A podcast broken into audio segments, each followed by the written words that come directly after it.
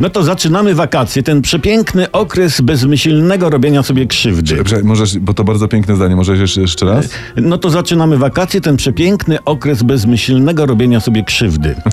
Nie stójcie w wakacje bezczynnie, siedźcie bezczynnie, to wygodniejsze. Niektórzy wakacjusze popełniają duży błąd wypoczynkowy, ruszają się, odbywają podróże, włóczą się niezrozumiale po świecie, podróżują na trasie Dubaj, Bombaj, Biłgoraj. Okej, rozumiem, Dubaj, Bombaj, Biłgoraj, oś dobra, ale już, już lepsze jest Dłubaj i Bimbaj. Dłubaj i Bimbaj. Podstawowe pytanie wakacyjne zatem brzmi, gdzie nie jechać? No na przykład na obozy wędrowne. One są bardzo męczące, bo trzeba dużo wędrować, stąd nazwa tej porażki obóz wędrowny. Sam obóz wędrowny jest wewnętrznie sprzeczny logicznie. Określenie obóz sugeruje zatrzymanie się, odpoczynek. Słowo wędrowny oznacza włóczęgę, no głupota.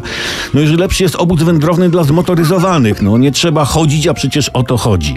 Równie głupie są wakacje w siodle, bo trzeba uważać, a, żeby nam ktoś pod siodło konia nie podłożył. Dużo wygodniejsze niż w siodle są wakacje w fotelu, szczególnie, słuchajcie, w fotelu all inclusive. Fotel all inclusive to jest oprócz fotela jest piwo, chipsy, pilot do telewizora, sam telewizor. Odpoczywajmy, słuchajcie, w bezruchu. W tym jest sens. Podczas chodzenia człowiek się męczy, a przecież chodzi o to, żeby odpocząć.